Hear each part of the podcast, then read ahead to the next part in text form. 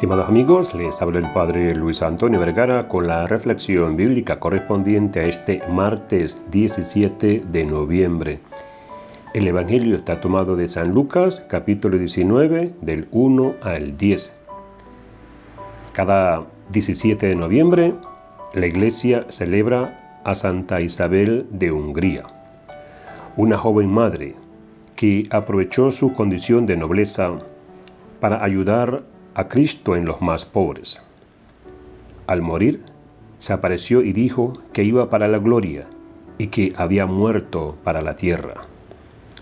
Hija del rey de Hungría, nació en el año 1207 y fue dada en matrimonio a Luis Landgrave de Turingia, esto en Alemania. Por ello, desde muy temprana edad, sus padres le enviaron al castillo de Wormbert para que se educase en la corte de Turingia, con el que sería su esposo. Allí tuvo que soportar incomprensiones por su bondad. Su prometido, cada vez que pasaba por la ciudad, le compraba algo a la santa y se la entregaba muy respetuosamente.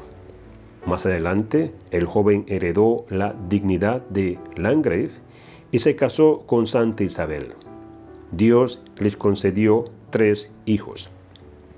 Luis no ponía impedimento para las obras de caridad de la santa, pero por las noches, cuando ella se levantaba a orar, su esposo la agarraba de la mano con miedo a que tantos sacrificios le hiciesen daño y le suplicaba que volviera a descansar. Por un tiempo, el hambre se hizo sentir en esas tierras y Santa Isabel se gastó su dinero ayudando a los pobres y el grano que estaba reservado para la casa. Esto le valió grandes críticas. Como el castillo quedaba sobre una colina, construyó un hospital al pie del monte para dar de comer a los inválidos con sus propias manos y pagaba la educación de los niños pobres, especialmente de los huérfanos. Luis murió en una de las cruzadas, víctima de la peste, y Santa Isabel sufrió mucho. Luego su cuñado se apoderó del gobierno y ella tuvo que mudarse. Más adelante, cuando sus hijos tenían todo lo necesario, tomaría el hábito de la tercera orden de San Francisco su sacerdote confesor, le sometió a grandes sacrificios como el de despedir a sus criados que más quería. Hilaba o cargaba lana, ayudaba a los enfermos, vivía austeramente y trabajaba sin descanso.